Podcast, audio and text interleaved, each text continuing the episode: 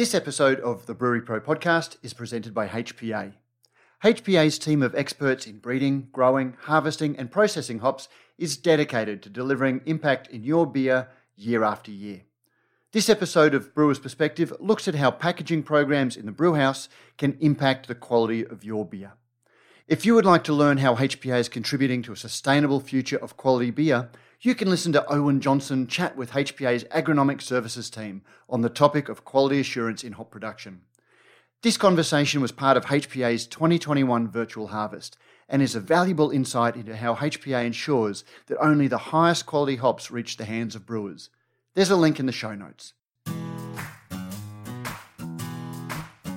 Hi, I'm Brews News editor Matt Kirkegaard, and this week on Brewer's Perspective, Marcus and Anthony discuss how to ensure that good beer from the brewery gets into packaging in the same quality and stays that way right through to the marketplace.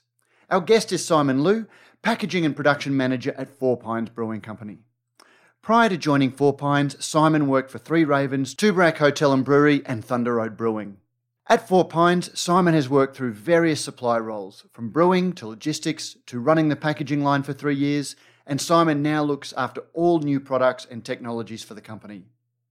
In this discussion, Simon explains the best practices breweries need for their packaging lines to ensure beer is in the best possible condition from production through to consumption. We also delve into the topic of pasteurisation and whether it's necessary for breweries seeking broader distribution.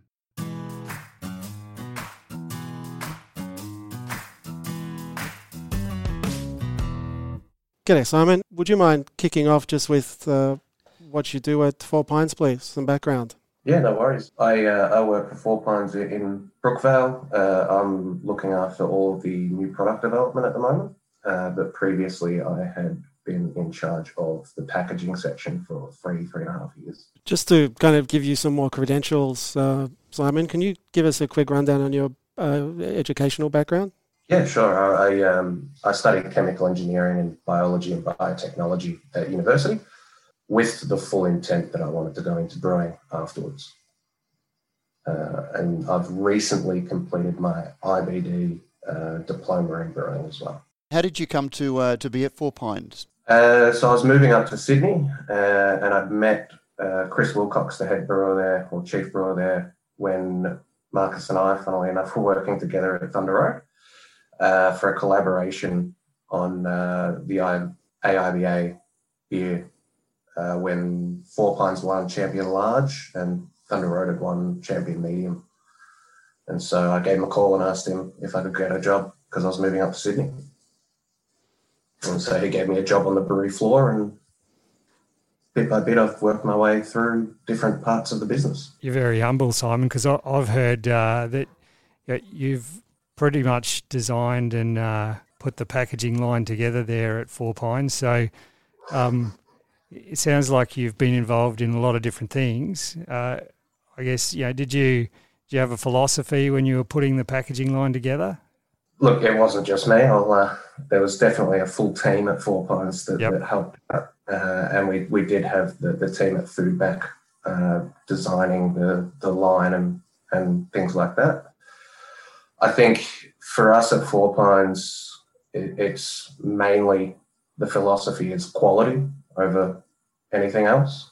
So things like dissolved oxygen, things like uh, you know good micro were, were, top of the list. So we we went a little bit out there and and got a full clean room. So it is a sterile filler, and you know we went a little bit bigger with a ten thousand can per hour unit, so that we had room for growth as well. So is the the full clean room was it a, was it a significant cost, Simon, or was it was it reasonable?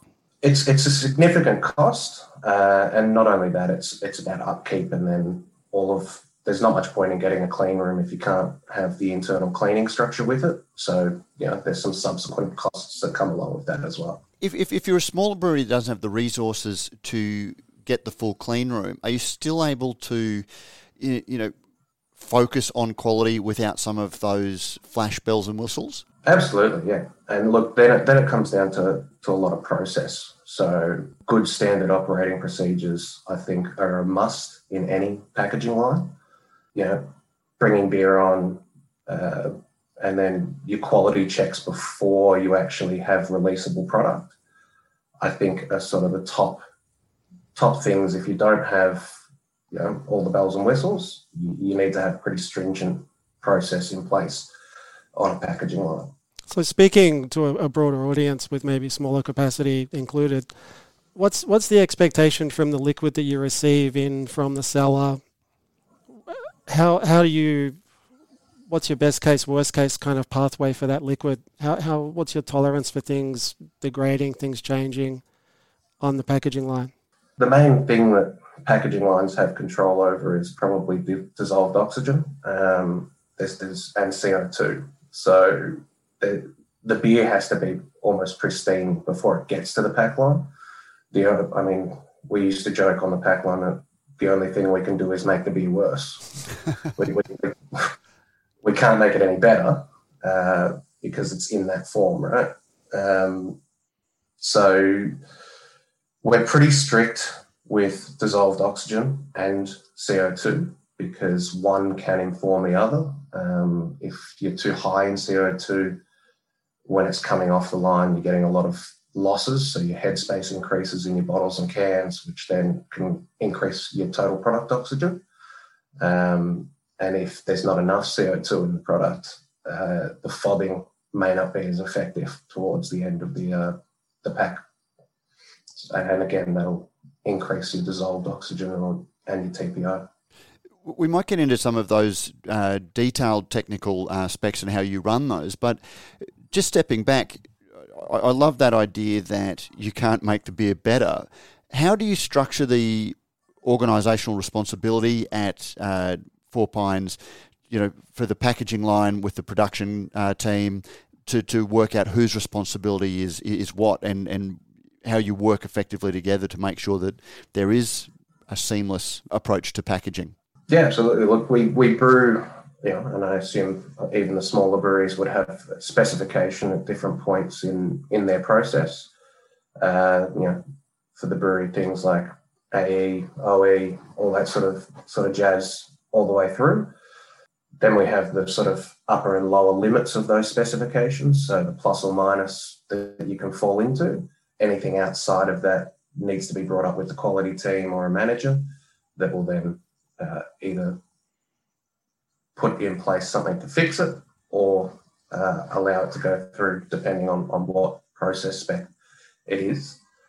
Um, and then there's a pretty hard handover. Um, so we've got our BBTs in, in a separate warehouse to where we actually package. Uh, and that's our sort of hard handover between the brewery and the pack line, where the brewery have to sign off uh, that the BBT is in spec, and then the packaging line will retest it to make sure that it is in spec. And then that's sort of that hard handover point where each BBT has both brewery and packaging uh, sign off. Uh, anything outside of spec, the quality team have to be brought in to, uh, to sign that off. So what uh, what does the quality team look at? I suppose to to make that decision, Simon. So what what kind of things are they are they looking at? They're they're mainly looking at CO two, dissolved oxygen, uh, pH, haze, color, and uh. Okay, so are they looking at the, the balance of the beer or the style of the beer as well, or do you... Absolutely. So there is a there's a true to taste sign off. Okay. Uh, and, know, is, is this beer true to type? If, if it is, uh, you know, we can be outside certain specs. But if it's not, then, then it won't it won't get released.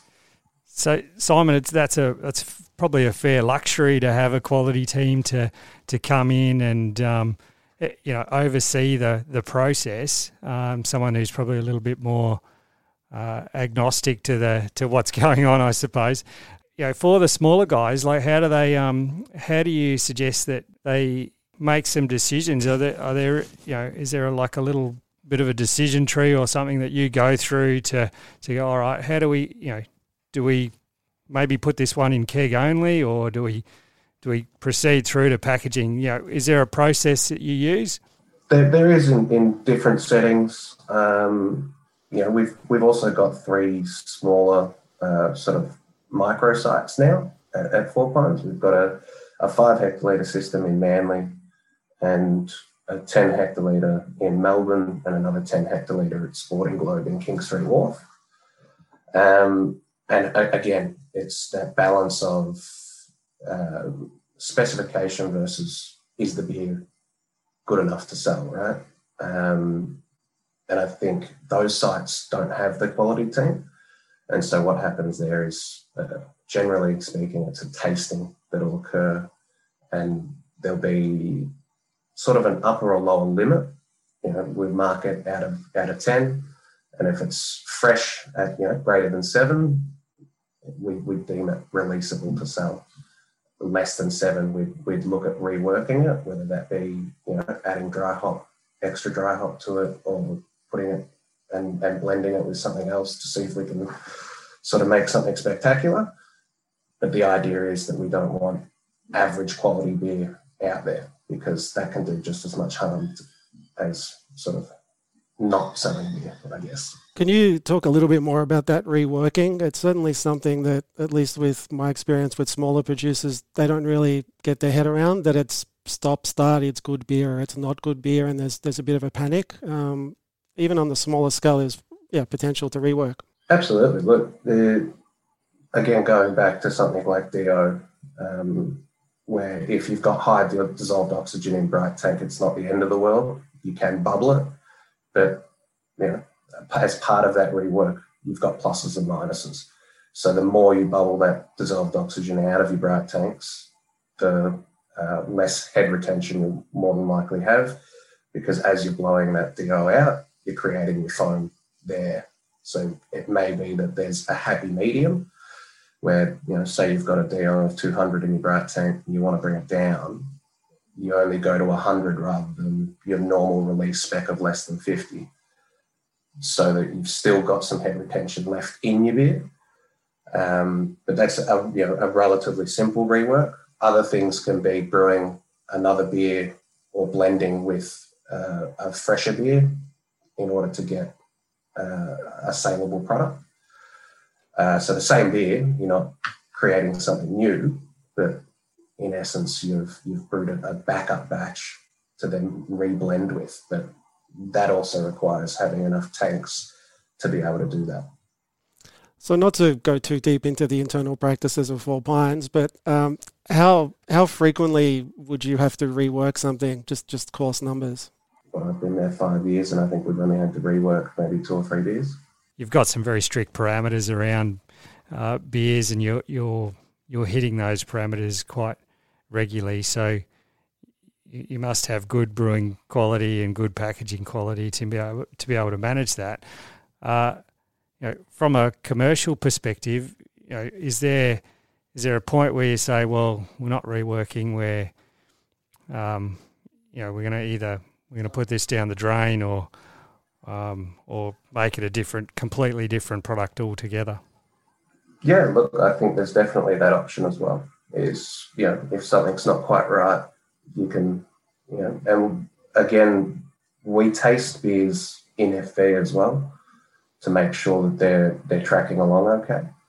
Um, and I think the earlier you catch issues in your process, the more options you have later down the track. Um, so I'd, I'd, highly recommend, you know, doing cellar tastings, walking around and, and having a taste of fermenting beer, you know, beer that's on D-rest, all of all of the above, just to make sure that if there are any issues, to catch them early. The other thing, I don't think there's a brewery that's too small to have good operating procedures. So I would recommend having a good set of standard operating procedures from brewing all the way through to packaging. And it just takes out a little bit of that human element um, in terms of making mistakes or, or different processes that, that can affect the beer adversely. Again, picking up that point you said about good operating practices, what are the the bare bones that every brewery should be doing to making sure that the beer that's coming out of tank is going into package in the best possible condition. You know, you, they may not have laboratories, they may not have you know some of the bells and whistles, but what are the bare bones that they should be looking at um, in addition to standard operating practices? I'd say good pipework design, uh, having uh, you know minimal bends, uh, minimal dead legs, so areas where the, the flow of liquid isn't quite turbulent enough. I'd say flushing, uh, if you've got access to deaerated water, to utilize that. If you don't have access to deaerated water, uh, CO2 purging, uh, especially through things like filters. So making sure that you're actually re- giving filters a really good purge, because you'll find that that's where most of sort of your dissolved oxygen will be picked up is through filters. If you're filtering on the way to your uh, bright tanks or, or on the way to your fillers. Yeah, I think pipework's probably a big one. So minimizing the amount of triclover fittings or, or screw fittings, fittings of any kind really, and connection points anywhere that has the opportunity to sort of pick up dissolved oxygen. You mentioned Simon that, and I and I thought this is a great is a great idea is just to pick up on problems as early as possible. Uh, so you're tasting throughout the entire process. Is it? Do you have a formal approach uh, at at Four Pines or wherever else you've worked at to to do tastings of this nature? We are starting to build a formal approach in now, but previously it was sort of three or four of us just sort of walking around having a taste of beer. Um, but we're bringing that into a more formal uh, methodology um, and like small scale I, I don't think a formal approach is, is super necessary, especially if you've only got a team of, of two or three. But we've got a team of, I think, 24 or 25 across brewing, packaging, and quality now. So it, it, to formalize the process just means everybody's running in the same direction, which makes it a lot easier to make uh, decisions and, and keep your decision trees relatively simple. So, do you record it? Do you write it down? Yeah. Yep. So we, we do a full sit down with beer all the way through and give it a mark and look at sort of all, all different aspects. But again, it, it, it's very important to, I think, define, especially for core products. It's a little bit harder for specialty products, but for core products to define what the beer is, uh, you know, so that when you're judging and when you're looking at it, you're consistently bringing it back to is it true to type? Yeah, because I guess that's what the customer's looking for. So that's the most important thing for you. Is it true to type? Yeah. Yep. So the most important spec out of all of the specs is finished product. Absolutely. Yeah. I mean, as it should be, right? Like you can brew a spec all you want, that may taste different. So it, it needs to be the product that you you want on the shelf. So that that's a good lead into touching on um, expiry dates, expiry dates. Are your expiry dates on your products realistic? Um, what's your degradation cycle look like out on the shelf? We've we've got a, a flash pasteurizer on site, so our our product's relatively stable on the shelf. Um, and you know, the, the benefit of having a flash pasteurizer is the, the thermal degradation across the beer isn't isn't great, uh, or too big, I suppose. Probably the wrong word, saying great so our, our shelf life is relatively stable in comparison to a lot of products out there. I think if you're not stabilizing the product in any way, a six to nine month shelf life would probably be, be more appropriate than a nine to 12. Um, and again, we do sort of fresh tasting, three month tasting, six month tasting. Um, and have a look at the scores. And there's there's a, I believe if it falls below seven, it means that we need to do some work on shelf life stability. And part of that is really when we do the in trade tasting. So we, we get data from in trade, uh, and being a bigger brewery and, and owned by a bigger company allows us a little bit more to, to look at that where that three month point is generally when people are, are, getting it off the shelf. And so that's sort of our gold standard of, of where we sit and where we're tasting all of our beers. So we every batch that we produce, we're tasting at fresh and three month.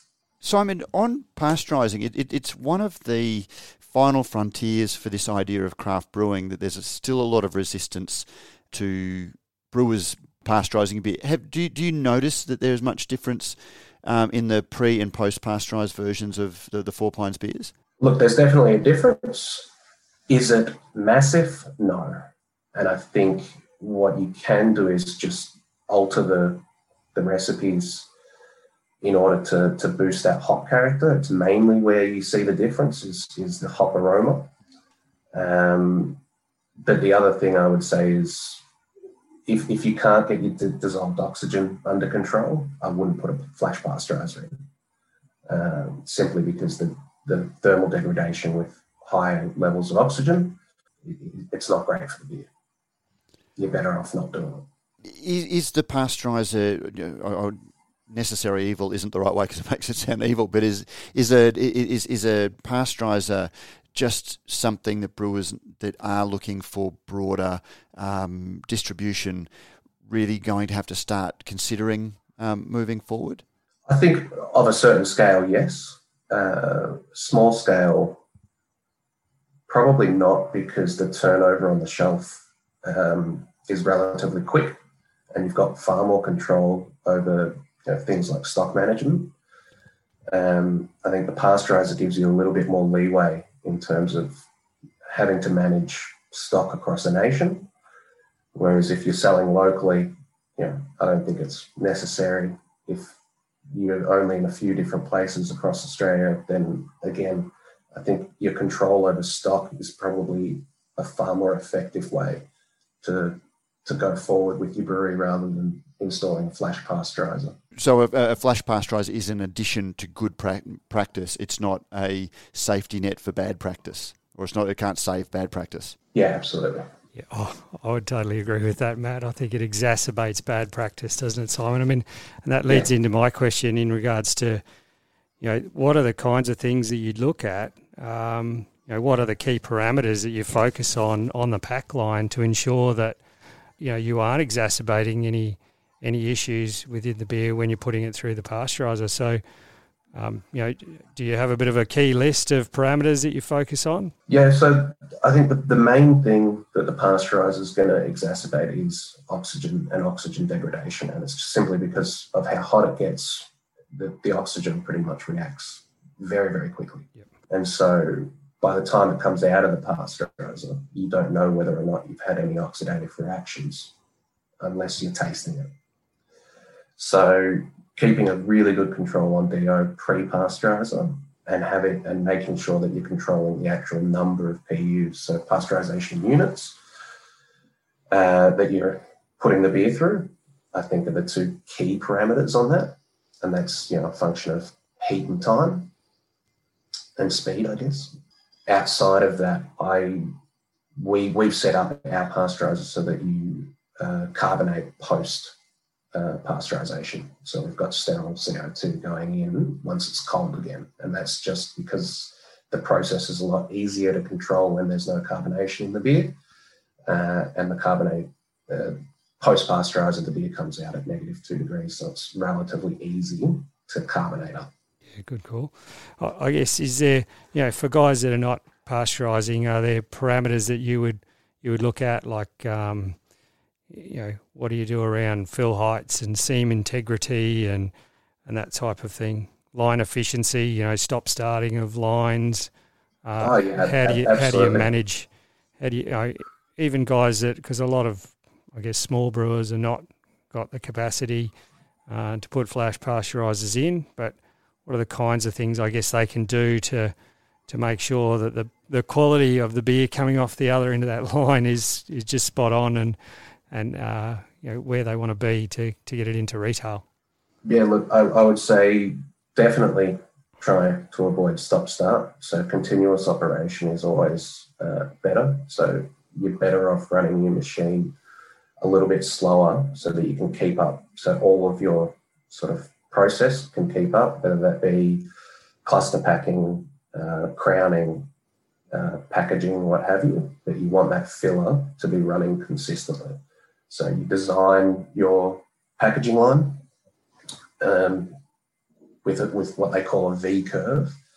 So the filler is at the bottom of the V, and that's in operation 100% of the time. And then as you work your way back up to the tops of the, the two points. So that's the inputs and the outputs at the other two points of the V. You want them stop starting versus your filler. And that just means that your the quality of beer coming out should be a lot better because the DO should be much more stable, your CO2 should be much more stable, and all of the operation should uh, help that process. The other thing is good maintenance. So, you know, a lot of people look at packaging lines, you know, turn it on, let it go. But I think good preventative maintenance, so seal replacement, uh, lubrication, all that sort of stuff definitely helps again bring it back to that stop start operation and, and make sure that it's continuous. Um, and just good quality, ongoing quality checks. So testing your, your crown seals or your, your can seams on a consistent basis to make sure that all the product coming off is you know conformance, uh, true conformance, I guess. I guess uh, one of one of the things that we've we've talked about a little bit is just the kinds of issues we see in in the in the trade. Uh, are there any things that you, you know, that stand out for you? Because I mean, I guess for me, it's oxidation. I see, you know, it's one of the, the key things that we see in trade quite often with with uh, craft beer, and you know, when you're paying quite a high price for for beer, um, to get beer that's not in the best shape is is disappointing. Uh, what are the key things that, that you see out in the trade that really that really bug you, and, and what are the things that I guess the smaller guys or any craft brewer can do to to reduce those? Yeah, I think look, I agree. Oxidation is definitely one for me that that sort of kills me when I see it. Um, the other probably two that I, I would say sort of get me a little bit is diacetyl and um, acetaldehyde. Um, they're, they're two pretty common across uh, different breweries. Diacetyl, you know, it's, it's a relatively easy one, and, and everybody should be doing their forced diacetyl checks, so heating the beer up before you chill it uh, to make sure that you're reacting out any of the precursor, so that you know that it's it's clear of precursor as well as diacetyl uh, and that's a pretty standard test. And then acetaldehyde, I guess, you know, good fermentation and good yeast health and management is always an important one. Do you think the diacetyl's kind of the corollary of uh, re-fermentation in the finished package? I think it's a, co- a combination of uh, either that or they haven't done the forced force check. So while it's you know, that they smell the beer at the end of ferment and go, yeah, there's no diacetyl there. They haven't forced all of that precursor out. And so they haven't left it long enough in at the higher temperature after the, primary ferment's completed, I guess. Because we've got a um, a fantastic cold supply chain, don't we? I mean, we can all we can all guarantee that uh, the beer is going to be cold from the moment it's left the brewery to to when uh, the consumers are drinking it. So that's a really good point. Is you know, when beer warms up and you've got uh, precursors still, it gets activated. Yeah. Yep. So yeah, and yeah, the diacetyl comes back in force. Um, and look, that that is definitely the ideal of, and it's something that I think I've, I've played with, with, I've had experience with in the past, is that cold chain delivery, which is fantastic, and it really helps the quality of beer. It's just the logistics of cold chain is, is quite hard to manage. And so, especially when you get into anything of any scale, it becomes a lot more difficult to, to handle. Simon, do you think brewers need to be a little bit more realistic about the full logistics chain of that their beers are going to go in when they look at the in brewery practices? You know, that, if they if they know that their beer is going to be going through a warm chain, that there are some things that they need to focus on much more than if they did have end to end cold chain for example, and that they need to engineer that awareness in, in, into their practices? Absolutely. I think that's sort of, I think any brewery needs to look at their, their whole process holistically. You, you can't look at any part of a brewery in, in isolation um, because I think you, you're just going to get into trouble. The beer may taste absolutely phenomenal the day after you've packed it, but if the punter isn't getting it for another three months and the flavour's just all gone, then you need to take that into consideration. you know, it's no good patting yourself on the back saying this fucking beer is amazing. Apologies. Um, when the punter's not getting at the same freshness level, I guess. In, in terms of your reference stock, so you, you keep a portion of every batch aside to be able to do your three and six month checks on. Do you also go into trade and buy it back, you know, when it's been out in the wild and it's a little bit less controlled? We have uh, when we do battlefield testings and things like that. So we buy three or four different products that are sort of reminiscent of one of our core beers. And at the same time, we'll buy our beer off the shelf as well to see how we're doing uh, in trade. Okay, so so just talk us through the idea of battlefield testing. It's just a good thing to sort of look at, you know, how your process and how your beer holds up against you know your main competitors, I guess. So you go out and pick three or four different beers that you know have a semblance of what your beer is, and then you try and get them all around the same age. So you make sure that you're looking at the the best befores, because you know if you're tasting a year old beer versus a six month old beer, it's not really a fair assessment. Uh, and then you sit down in a um, in a controlled environment and and do a full tasting on. So blind tasting as well, I should add. Well, that, that's a that's a fairly cheap and uh, easy way to to understand what's going on. Uh, what what are the what are the things you see when you when you're battlefield testing? I think it's a, it's it's amazing when you go uh, blind tasting. The difference of opinion when people know what product it is. Uh, the opinion can, can often change when you're fully aware of what it is and when you do it blind. And I think that's the most amazing thing to me with blind tasting. Is beer is such an emotional and uh, dependent flavor. It depends on who you're with and who you're around, and it's it's not, I guess, sterile in that in that sense. Just on that, Simon, our next session is actually a, se- a sensory session with uh, Tina Panoutzis. And what sort of sensory uh, program have you got to train your staff you know, in, in sensory uh, evaluation so that you bring to that blind tasting? Uh, so we do an internal training on off flavors, and then we have begun to to do the uh, what's it called the beer beer sommelier. I can't remember Cicerone. Cicerone, yep. Um, so the guys have started to all of the brew team have started to do the Cicerone course as well. Can you give us a little bit of um, more information on the true to type definitions and how you come up with those and what that what that format looks like? Yeah, so it's it's fairly similar to you know the stock standard um, flavor spiders, I guess that you can find online.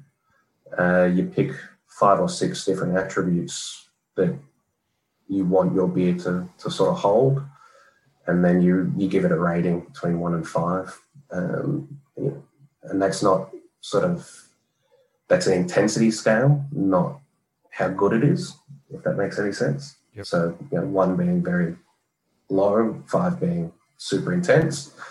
And then as as you go across it, it, it gives you a, a flavor profile across five or six different attributes. Do you have any magical way where you link product variations through process with slight deviations in that true to type analysis at the end? Uh, no, not as yet. Sure there's something to look at. just just for brewers that are you know the complete range of sales, uh, you know, sizes and scales, and you know ca- capabilities. When it comes to thinking of the end quality um, of your beer through the packaging line, are there any just absolute non-negotiable things that no matter the size of the brewery, you you know corners you wouldn't cut? Um, and are there any that you know you think, well, that's a nice luxury to have, but we, we can do without it? I think safety is one that you wouldn't cut. Um, making sure that the, the machine stops when you open a door, in my mind, is one of the most important things because the machines are pretty pretty robust and they will take a finger if it can. Yeah, that, that's a definite non-negotiable. Uh, I would say automation is is something that's nice to have but not necessary. Uh, there's good manual fillers that you can get. Um, again, that that becomes about good operating procedures and good process.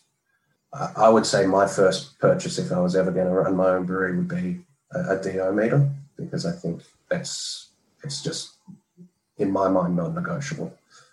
The beer may taste perfect the day after we pack it, but if it's got too much oxygen in it, a week later it's going to taste horrific.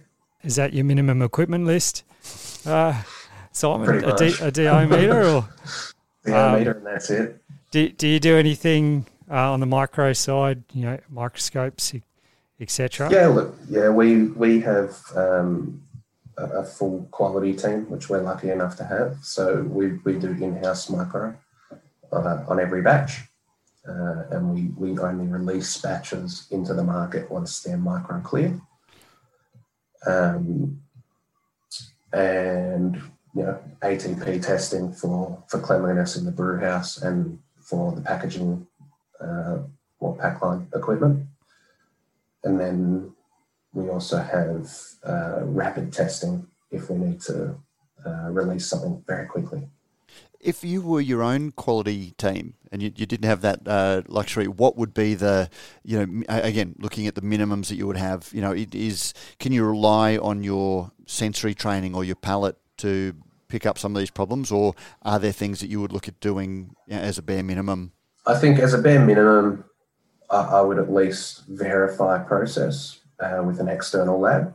So you'd have pretty stringent cleaning processes in place and then send samples off to the lab to be tested. And then, as long as you've got checks and balances in that process, so tick boxes that say, yes, I've done this, then you've had, you've got a verified process that I, I would feel fairly confident your sensory would be able to pick up anything outside of the norm. Are you a member of BIRA, the uh, beer industry analytes training? Yes, or, we are. You are? Simon's Brewery presented the current round for analysis. There you go. Okay.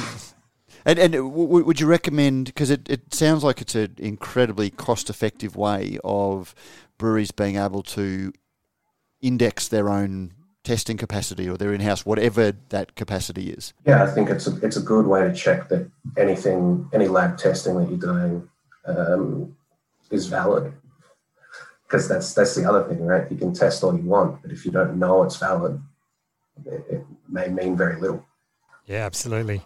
I think it's it's one of the cheapest things you can do, isn't it? So, yeah, and def- definitely third party um, analysis is, is critical to, to benchmark yourself ongoingly. Mm-hmm. Um, that frequency of every time you make a 1% change to process, you probably don't need to send off to re verify, validate.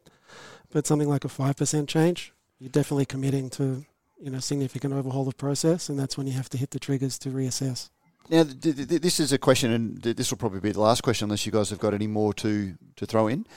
And, and, and I'd be interested in hearing from each of the three of you we we are seeing a whole range of small canning lines uh, uh, popping up in breweries.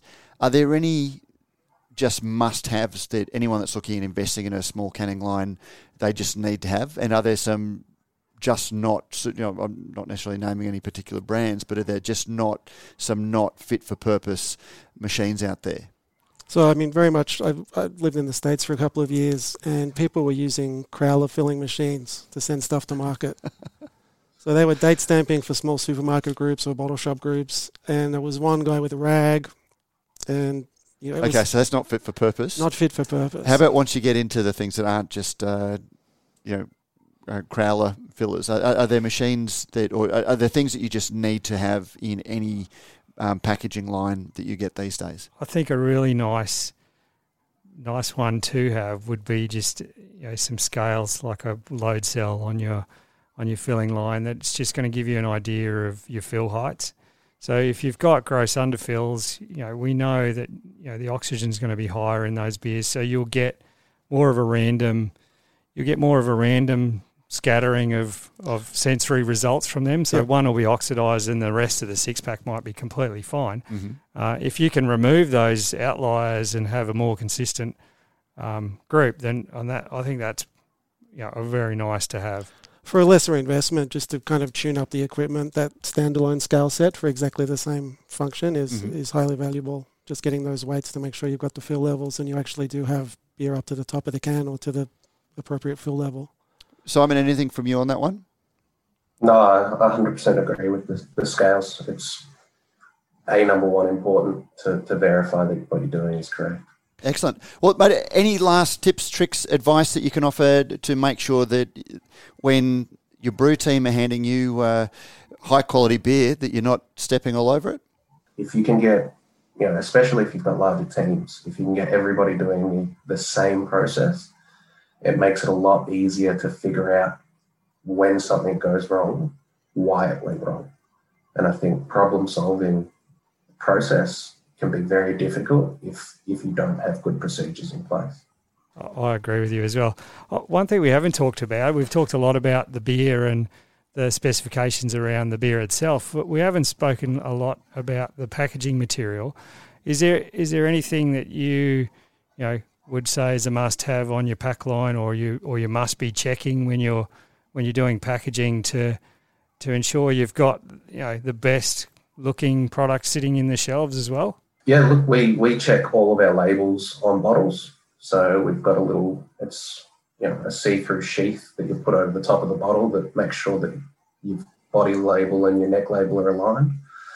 Uh, I think that's the simple things like that uh, make all the difference, uh, especially when they're sitting on shelf and there's a skewed label. It's not a great look as you said, we bring a lot of passion to you know blind tastings work for that reason. We do drink with our eyes. Yeah, absolutely. Uh, yeah, it's everything from the surroundings to what you're looking at to the mood you're in will change the flavour of that beer that you're tasting. So I think it's important to get everything right. Wonderful. Well, Simon, thank you very much for joining us for this episode of uh, Brewer's Perspective and uh, giving us uh, the insights into how to get good beer in and keep it good in packaging. My pleasure. Thanks very much for having me. Thanks for the chat. It was great. Thank you, Simon. And that was Simon Lew. We hope you learned a lot. Don't forget you can join our Brewery Pro Facebook group to discuss this episode and connect with others within the industry. To join the group, just search for RBN Brewery Pro in Facebook. Once again, we thank HPA for their support in making this episode and a lot of great beer possible. If you like what we do at Radio Brews News, you can help us out by sponsoring the show. If you have a brewery, you can take a subscription, or if you're an individual, you can sponsor the show. There's a link in the show notes. You can review us on the Apple Podcasts or your favourite podcast service, and you can email us at producer at brewsnews.com.au to share your thoughts. We're also very keen to hear what topics you would like to see covered by our panel of expert brewers. You can contact us at the producer email address which once again is producer at brewsnews.com.au.